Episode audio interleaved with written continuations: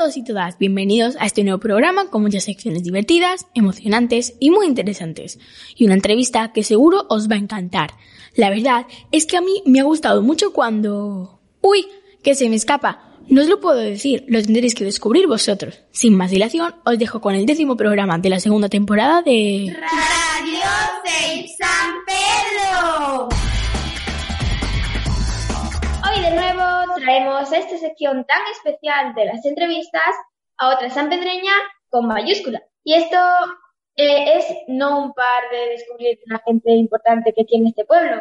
En esta ocasión volvemos al mundo de ar- del arte. En concreto con las artes escénicas. Cada vez que buscamos personajes nuevos para nuestras entrevistas, nos damos cuenta de que en San Pedro hay mucha gente que nos representa en el arte, en el deporte, en la cultura y en mucho más, tanto nacional como internacionalmente.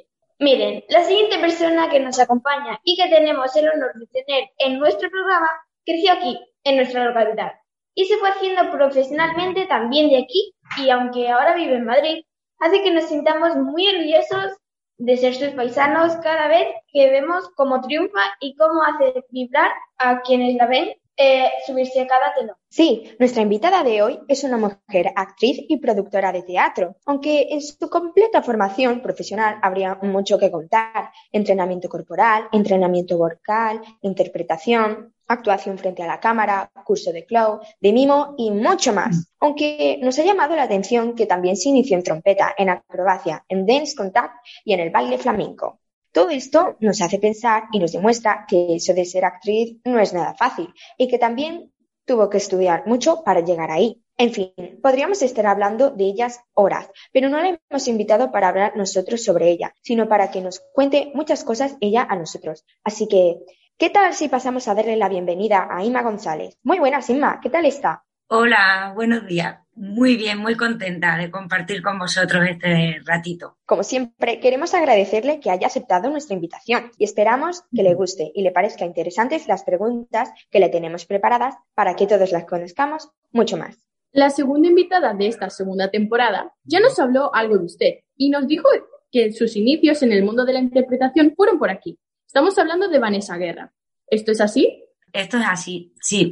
Eh, en San Pedro se inició todo. Yo empecé a formarme en, en los talleres de teatro de la Fundación de Arte y Cultura, en los talleres municipales. Allá por el año mil novecientos noventa y cuatro, yo tenía unos quince, dieciséis años. Fueron años muy importantes. Ahí tuve de profesora a Mercedes Carrillo y a Ausi Tapia. Y bueno, ahí hice...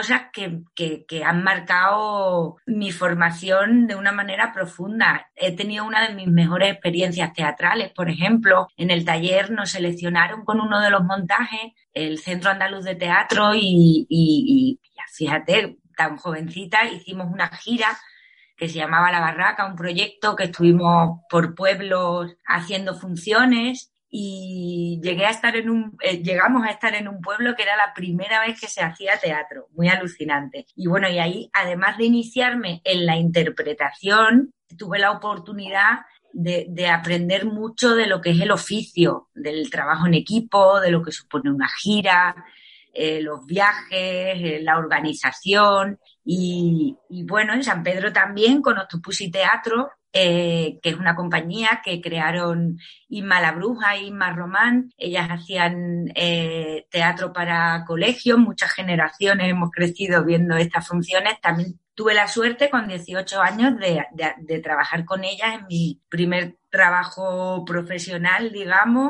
Luego también con Encarna y con Lupe eh, creamos Mandanga Teatro y hacíamos piezas que, que llevábamos por, por bares. Trabajábamos en bares, así que, que bueno, que en San Pedro es donde, donde nace mi pasión por esta profesión y donde se crean las bases muy sólidas. Luego, cuando llegué a Madrid en el dos mil, me di cuenta de todo lo que llevaba aprendido de, de San Pedro, de la gente de allí y de todo lo que hice allí.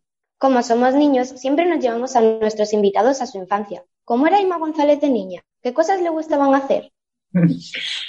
Pues mira, yo era muy tímida, mucho, pero bueno, era muy tímida en el mundo adulto. Luego con los amigos era muy disfrutona, me gustaba mucho jugar. Me gustaba jugar al fútbol, mucho. Y, y luego la intimidad también me encantaba jugar con un Fisher Price, era un, un cassette marrón pequeñito que te daba la posibilidad de grabar. Y me encantaba encerrarme, incluso lo usaba para estudiar, encerrarme a, a crear mis programas de, pues me inventaba, estudiaba creándome programas y, y como dando las noticias. Y bueno, pues sí, básicamente era muy tímida, fíjate. ¿En el cole ya le gustaba salir en obras de teatro o sus ganas de querer ser actriz empezaron después? Empezaron en el cole y me ayudó a esto de la timidez. Hubo un, unos años, no recuerdo muy bien qué años, que nos daban clases de teatro en el cole y me ayudó mucho, me ayudó mucho a ganar en habilidades sociales. Y además, eh, durante muchos años en el cole tenía un grupito, éramos un grupito de compañeros que cuando se acercaba el final de curso, eh, nuestro entretenimiento en el recreo era montar obras de teatro que luego mostrábamos en clase. Y estaba Carlos Martín, que era todo un portento porque él escribía las obras y era el director. Y hacía el reparto y, y bueno, y para mí era un acontecimiento, o sea, maravilloso. Dedicábamos los recreos a montar obras de teatro y, y luego a compartirlas con los compañeros. Y sí, ahí empezó. Luego en el instituto también. ¿Recuerda alguna película u obra de teatro que le encantara y eso quisiera querer ser actriz? Pues más que una película, vuelvo otra vez a San Pedro y a esa época eh, de mi infancia y adolescencia, donde tenía unos referentes muy grandes. Hubo una generación muy importante en San Pedro eh, en aquella época de gente de diferentes disciplinas, pues, que se dedicaban a la música, a la escultura, a la pintura, a la, a, al teatro, y hacían unos pasacalles que yo lo recuerdo cuando lo veía alucinante. Se hacía teatro de calle y entre todos montaban unos pasacalles que para mí fueron referentes y, y, y despertaban mucha emoción y mucha pasión con lo que pasaba. También estaba el Teatro de la Colonia, que era un sitio donde se hacía cabaret. Y, y recuerdo un día, iba con mi padre, yo, mis padres, yo era pequeñita, y recuerdo un día que después de, del espectáculo de cabaret entré al camerino y, y estaba ahí Isma la Bruja, Isma la Larga o Isma la Pelúa. Bueno, éramos muchas Ismas, a mí me llamaban la Ismilla cuando me inicié. Y me acuerdo que me invitaron a entrar y ahí sí fue una sensación de, de yo quiero, yo quiero estar ahí en algún momento. También sabemos que tiene una hija de unos cinco años de edad. Y aunque esta pregunta también se la hicimos a su amiga Vanessa Guerra, nos apetece saberla de usted también. ¿Te gustaría que su hija se dedicara a lo mismo que usted? Especialmente a lo mismo que yo, no. Sí me gustaría que encontrara algo que le apasione, porque yo creo que al final eso es lo importante, encontrar algo que te apasione, porque en todas las profesiones, en todo lo que, que todas las profesiones tienen dificultades. Y al final lo que te ayuda a superarlas, a mantenerte, a no tirar la toalla, a, a, a salir de un fracaso, es la pasión y el amor por lo que haces. Y, y lo que más me apetece es eso, que, que, que ella encuentre algo que le apasione de verdad. ¿Que tiene que ver con el teatro? Pues bien, pero no especialmente, la verdad. Hemos dicho en su presentación que para ser actriz hay que prepararse muy bien y estudiar mucho. ¿Y todo lo que hace una actriz, qué es lo más difícil? A ver, yo creo que lo más difícil es mantenerse en la profesión. Es, es lo más complicado, tener continuidad.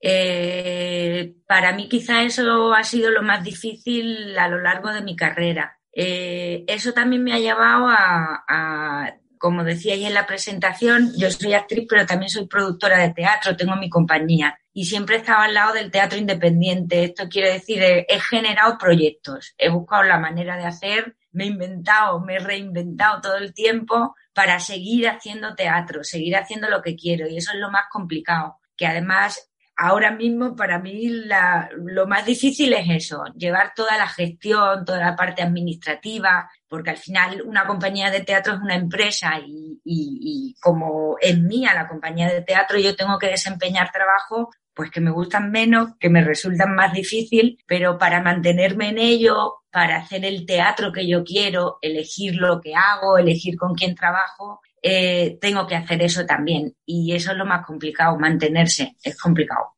Nosotros cuando hemos hecho alguna obra de teatro nos ponemos muy nerviosos y a veces pensamos que se nos va a olvidar el papel. ¿Cómo controla usted sus nervios? Porque delante de tanta gente debe ser... Uf. Los nervios, los nervios son necesarios, ¿eh? Ese pelliquito, ese nervio antes de salir, nunca se pierde. Yo ahora especialmente, que estoy haciendo dos trabajos que son unipersonales, estoy sola en escena, es verdad que me pongo más nerviosa que si cuando lo compartes con compañeros es diferente. Pero al final eh, lo que te ayuda es la técnica, controlar lo que haces, estar muy preparado. Llevar muy ensayado, saberte muy bien el texto, saber muy bien qué es lo que vas a hacer en cada momento y tener muy controlado, al final lo que te da más tranquilidad es, en definitiva, la técnica, la preparación que tienes para, para llevar a cabo la función. Hemos visto que, sobre todo, ha hecho teatro. ¿Le gusta más el teatro que el cine? Y si es así, ¿por qué? Pues... Mmm, supongo que sí, que me gusta más el teatro que el cine. Es verdad que... que bueno, yo soy animal de teatro, así me considero, y como siempre estaba al lado del teatro y mantener esta continuidad de la que hablaba me lleva mucho tiempo, mucho esfuerzo, he ocupado mucho tiempo y he dedicado mucho tiempo al teatro. Entonces, aunque sí me he iniciado en el mundo de, del cine, del audiovisual, he recibido cursos, son técnicas diferentes. Y durante un tiempo yo en los cursos que hacía de, de formación notaba que había un, un, un algo que me faltaba, un clic que no estaba haciendo y que no, no, no cogía yo como el ritmo, el, el kit de la cuestión. Eh, con un compañero, con Sergio Milán, en un curso sí que llegué a saborearlo y de hecho con Vanessa hice un corto, eh, Daños Colaterales, que fue una experiencia muy bonita y que...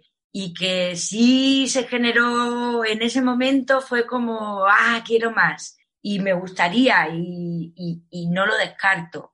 Pero es verdad que, que, que, que el tiempo y la dedicación me, se me va hacia el teatro. ¿Cuál fue la primera obra de, de teatro que hizo en su vida y la primera vez que se sintió ya una actriz? Pues mira, en el colegio recuerdo una función, Amores a Escondidas, que lo pienso ahora con el tiempo, que con la edad que teníamos, el texto que escribió Carlos me pareció, o sea, me parece como para la edad que teníamos increíble. Y, y de, de esa función tengo recuerdo. Y tengo un recuerdo muy especial también del primer montaje que hicimos ahí en la Azucarera, del final del curso del taller de teatro eh, de mi primer año, que además nos mezclábamos con, participaban también pues esta generación de actores, de actrices, de gente eh, que ha sido referente para mí y eso fue muy, estas dos fueron muy especiales y de las primeras. Y especial siempre me siento cuando me subo al escenario, no me siento más ahora que antes, todo lo que hago para mí es importante. Pues lo que te digo, lo que hice en el cole, lo que hacía con el taller, lo que hago ahora con Trajín Teatro, lo que he hecho con otras compañías y, y me da igual subirme a un escenario más importante o menos, estar en el Centro Dramático Nacional o, o en un pueblo pequeñito, o, no sé, es eh, subirme al escenario ya, ya es importante y es lo que me llena. Hemos leído que su abuelo estuvo en un campo de concentración, pero consiguió salir vivo, y usted ha llevado al teatro esa experiencia de su abuelo en una obra llamada Mauthausen, La voz de mi abuelo. ¿Quién nos puede contar de ello? Pues mira, este está siendo un viaje increíble, la verdad. Eh, yo cuando conocí la historia completa de mi abuelo, eh, conocí que estuvo en un campo de concentración, ya me dedicaba al teatro, y ahí supe que, que bueno, que tenía que darle voz desde el teatro, que desde donde sé expresarme y comunicar, y... Y bueno, eh, en dos mil dieciocho estrenamos esta función, lo conseguí con el respaldo, claro, de un gran equipo, porque el teatro al final es esto, es el trabajo de mucha gente, es trabajo en equipo, hay todos lo, todas las funciones, todo el que se, la iluminación, la música, la dirección, la dramaturgia, la interpretación, todas las labores eh, que, que permiten una función de teatro son importantes y, y bueno... Contar la historia de mi abuelo para mí era importante por él y por todos los deportados españoles que estuvieron en estos campos, que sabemos poquitos de ellos, que cada vez se habla más, pero, pero es importante que sepamos qué pasó desde primera mano, desde ellos, los protagonistas. para intentar que no se repita. Es una frase muy manida, pero es como... Es uno de los trabajos más importantes probablemente que he hecho y que, y que vaya a hacer y que creo que me va a acompañar siempre. Mientras pueda, seguiré haciendo esta función. Creo que también ha hecho teatro para niños. ¿Qué público es más difícil? Pues no sabría deciros, no sabría deciros. No, no sé si hay un público más difícil que otro, no lo sé. A mí me... Para mí el rigor y el respeto a la hora de crear un espectáculo, da igual para el público que sea, es el mismo. Es verdad que a mí el público infantil me fascina, me apasiona, porque, porque os entregáis, porque se entregan al juego, a la imaginación, te sorprende luego si hablas con ellos, lo que ven, lo que te transmiten, y, y no creo que haya un público más difícil que otro, no, lo, no creo que, para mí no, el, el rigor y el respeto a la hora de crear algo, sea para quien sea, es el mismo. Y para terminar, siempre le preguntamos a nuestros invitados qué proyectos futuros tienen entre manos. Pues mira, seguir remando con Trajín Teatro, que, bueno, como os he comentado, el primer montaje, yo inicié esta aventura con Trajín Teatro con Mauthausen, La Voz de mi Abuelo. Ahora hemos estrenado otro espectáculo, El Grito del Cardo. Y bueno, darle continuidad a este proyecto para mí es importante, porque me permite hacer el teatro que quiero con la gente que quiero. Y luego también abrir alguna línea, tengo ganas de abrir alguna línea de formación, de talleres para niños, para jóvenes, incluso para gente mayor. Y voy a empezar a iniciar, o sea, a formarme en este sentido para abrir esa línea también. Así que en esas andamos, en seguir formándonos, aprendiendo y, y manteniéndonos en esta profesión. Pues Inma González, queremos darle las gracias por compartir con nosotros esta charla tan amena y tan interesante. Y le deseamos lo mejor en el futuro. Esperamos que siga triunfando mucho. Muchísimas gracias. Me encanta lo que hacéis. Eh, os doy la enhorabuena. Tenéis un, un talento para esto increíble. Me he sentido muy cómoda y, y nada, os animo a que sigáis porque lo hacéis muy bien. Gracias. Gracias. Gracias. Gracias. Gracias. Gracias. Adiós. Adiós. Adiós. Adiós. ¡Wow! Me ha fascinado esta entrevista y ahora vamos a acompañarla con estos fantásticos libros. El primer libro se llama Ana Tejas Verdes. Este libro trata de una niña huérfana que, gracias a su carácter imaginativo y despierto, logra encandilar a todos los habitantes de Abolía. También relata su educación en la escuela, sus ambiciones literarias y sus amistades con otras niñas. El segundo libro me ha gustado bastante porque se asemeja a lo que ocurre en los colegios. Se llama El Club de los Raros y trata de que Hugo, un niño de la clase, es tartamudo y Bernardo, disléxico, lo que hace que el matón de la clase les haga la vida imposible porque piensa que son raros. Por eso, los dos amigos deciden fundar un club donde sentirse menos solos y más seguros. Voy a leer ese libro, Álvaro. Se ve muy interesante. Y os dejo con el último libro, A dos metros de ti. Estela Gran es una paciente con fibrosis quística que utiliza activamente las redes sociales para hacer frente a su enfermedad y trata de vivir una vida normal. Ella conoce a otro paciente con fibrosis quística, Will Nelman, quien está en el hospital por una prueba de medicamentos, en un intento por deshacerse de la infección bacteriana que tiene en los pulmones. Los pacientes con fibrosis quística se mantienen estrictamente a cinco pies de distancia para reducir el riesgo de infección cruzada, ya que puede contraer infecciones bacterianas de otros pacientes con fibrosis fibrosis quística. Puede ser peligroso e incluso mortal. Ellos dos acaban enamorándose, pero no se pueden ni tocar ni relacionar. Ese libro me encanta, pero es muy triste y dramático. Bueno, ahora ya se acaba esta sección y empieza la sección de cocina con Sara y Marina.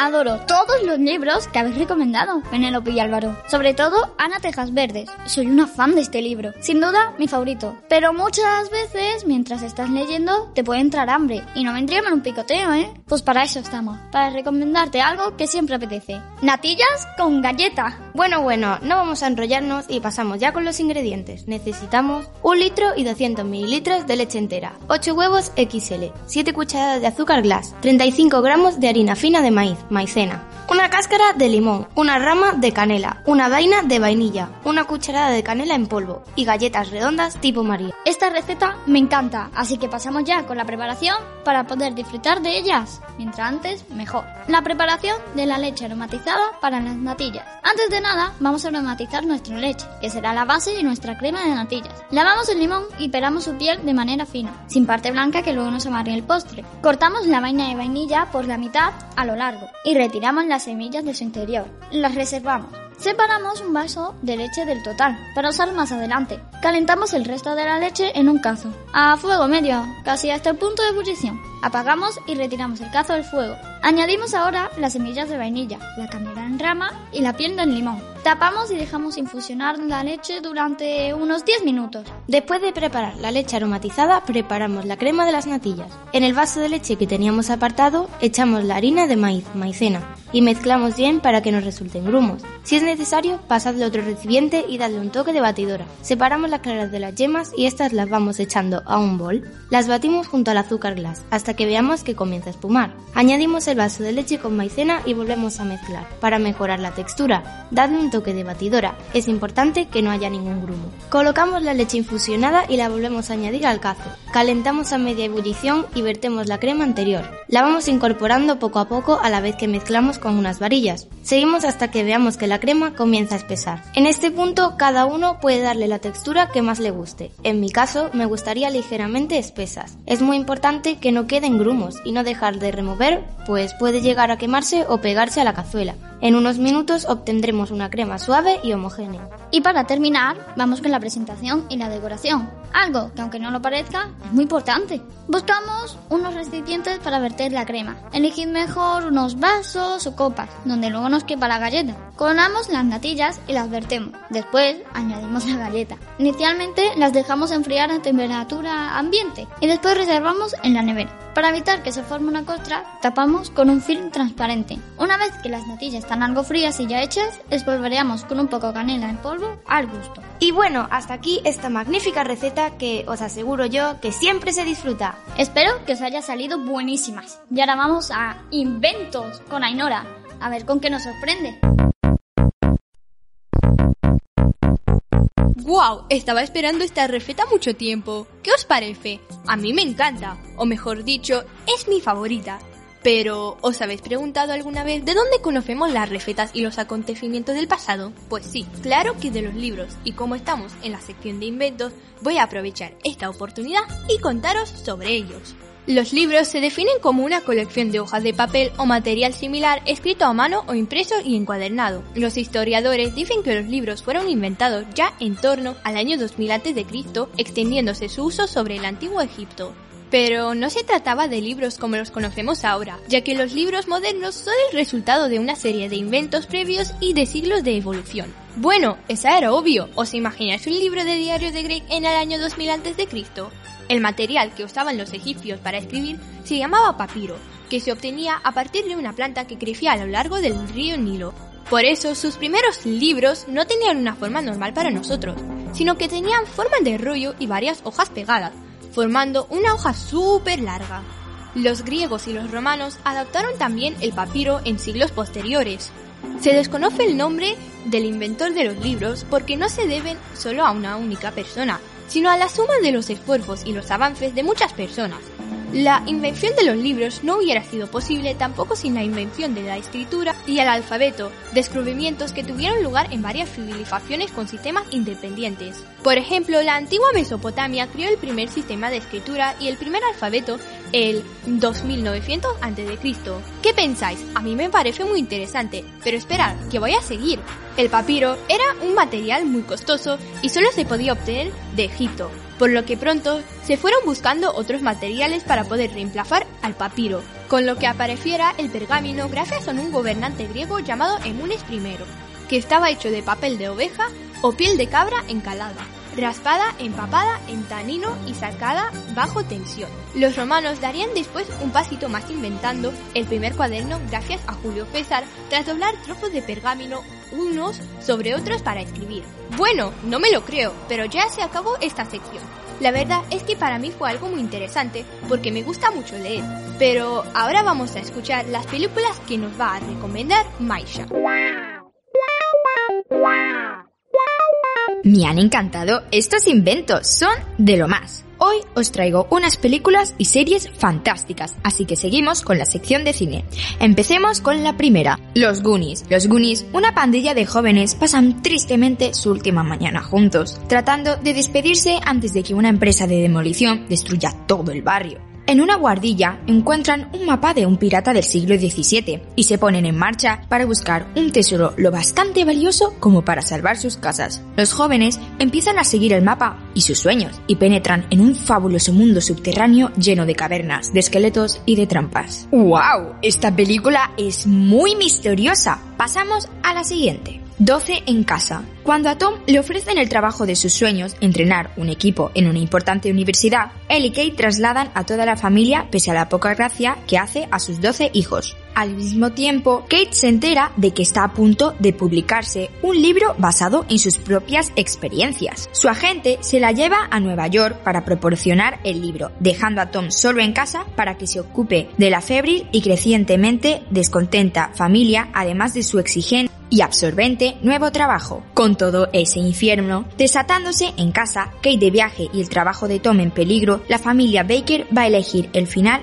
no tenerlo todo, pero sí apreciar y a valorar lo que tienen.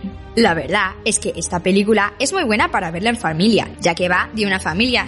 Y por último, una serie llamada El Club de las Canguros. Cinco amigas y compañeras en el colegio deciden crear un negocio como canguros, con su propia línea telefónica y la voluntad de cuidar a todos los niños que puedan en el barrio. En su camino, además, van aprendiendo sobre la vida mientras se adentran en la adolescencia. Bueno, seguro que esas chicas tienen buena mano con los niños. Pues hasta aquí la sección de cine. Espero que os haya gustado estas películas y series. Me han encantado estas películas y series, sobre todo El Club de las Canguros. Yo ya me la había visto. Mi personaje favorito es Christy Thomas. Bueno, ¿te gustan las curiosidades? ¿Sí? Pues aquí va la primera. ¿Por qué la isla de Sandy es un misterio de nuestro tiempo? Diversos mapas y publicaciones científicas actuales situaban la isla de Sandy en un punto entre Australia y Nueva Caledonia. La sorpresa llegó cuando un barco científico decidió recalar en la isla y resultó que no había tierra, solo había agua. ¿Broma? ¿Misterio? ¿O un simple error? Bueno, como ya sabéis, a mí me encanta el misterio, sobre todo si todavía no está resuelto. Lo que más me gusta es hacer teorías. ¿Qué teorías sacaríais vosotros de esto? Intrigante, ¿verdad? Pues ahora pasamos con una más todavía. En la Edad Media, la música sacra o religiosa fue muy importante. Las catedrales se convirtieron en escuelas de canto donde se enseñaba el arte de la polifonía, que significa canto a varias voces. Qué interesante, ¿verdad? A mí no me gustaría dar una clase de canto en una catedral. Además, habría mucho eco y no sonaría bien. Ahora sí, terminamos con esta última curiosidad. Porque algunos policías van a caballo, la policía montada interviene sobre todo en aglomeraciones. En este caso, resulta muy útil vigilar desde lo alto del caballo. Bueno, y hasta aquí esas curiosidades tan curiosas. Pero ahora pasamos con unos acertijos muy chulos con Ana Paula. La sección de curiosidades siempre se me hace muy interesante, al igual que las curiosidades de esta semana, ya que han estado muy bien, y yo creo que todos están de acuerdo. En resumen, que me gustaron mucho las curiosidades, seguramente también a todos, y espero que también os gusten mucho los acertijos de esta semana, pero antes daremos la respuesta de los acertijos del anterior programa. La verdad es que eran muy complicados, pero vamos con el primero, que era... Tengo seis hijos, cada uno tiene una hermana. ¿Cuántos hijos tengo? La respuesta era siete. Este puede que confundiera un poco, la verdad. Cada uno de tres hermanos tiene una hermana. ¿Cuántos son entre todos? Bueno, la respuesta era cuatro. ¿Quién es el hijo de tu padre que no es tu hermano? La respuesta era tú. Bueno, los acertijos del programa anterior ya están resueltos. Ahora ya puedo decir los de esta semana. El primero era este. Somos muchos hermanitos, en una sola casa vivimos, si nos rascan la cabeza al instante morimos. Este acertijo creo que es muy difícil, la verdad, yo nunca lo adivinaría. Bueno, vamos a por otro acertijo, pero este será más fácil. Si tú vas conduciendo un autobús con veinticinco personas y se bajan quince, ¿cuántos años tiene el conductor? Este acertijo definitivamente es el más fácil, pero ahora vamos con el último acertijo. Si tienes siete velas encendidas y se apagan dos, ¿cuántas velas me quedan? Y bueno, este lamentablemente era el último acertijo de este programa. Espero que lo resolváis. Vaya, y aquí queda este programa de radio tan chulo. Espero que lo hayáis pasado en grande con estas secciones tan divertidas. Nos veremos en el próximo programa de... Radio Safe San Pedro.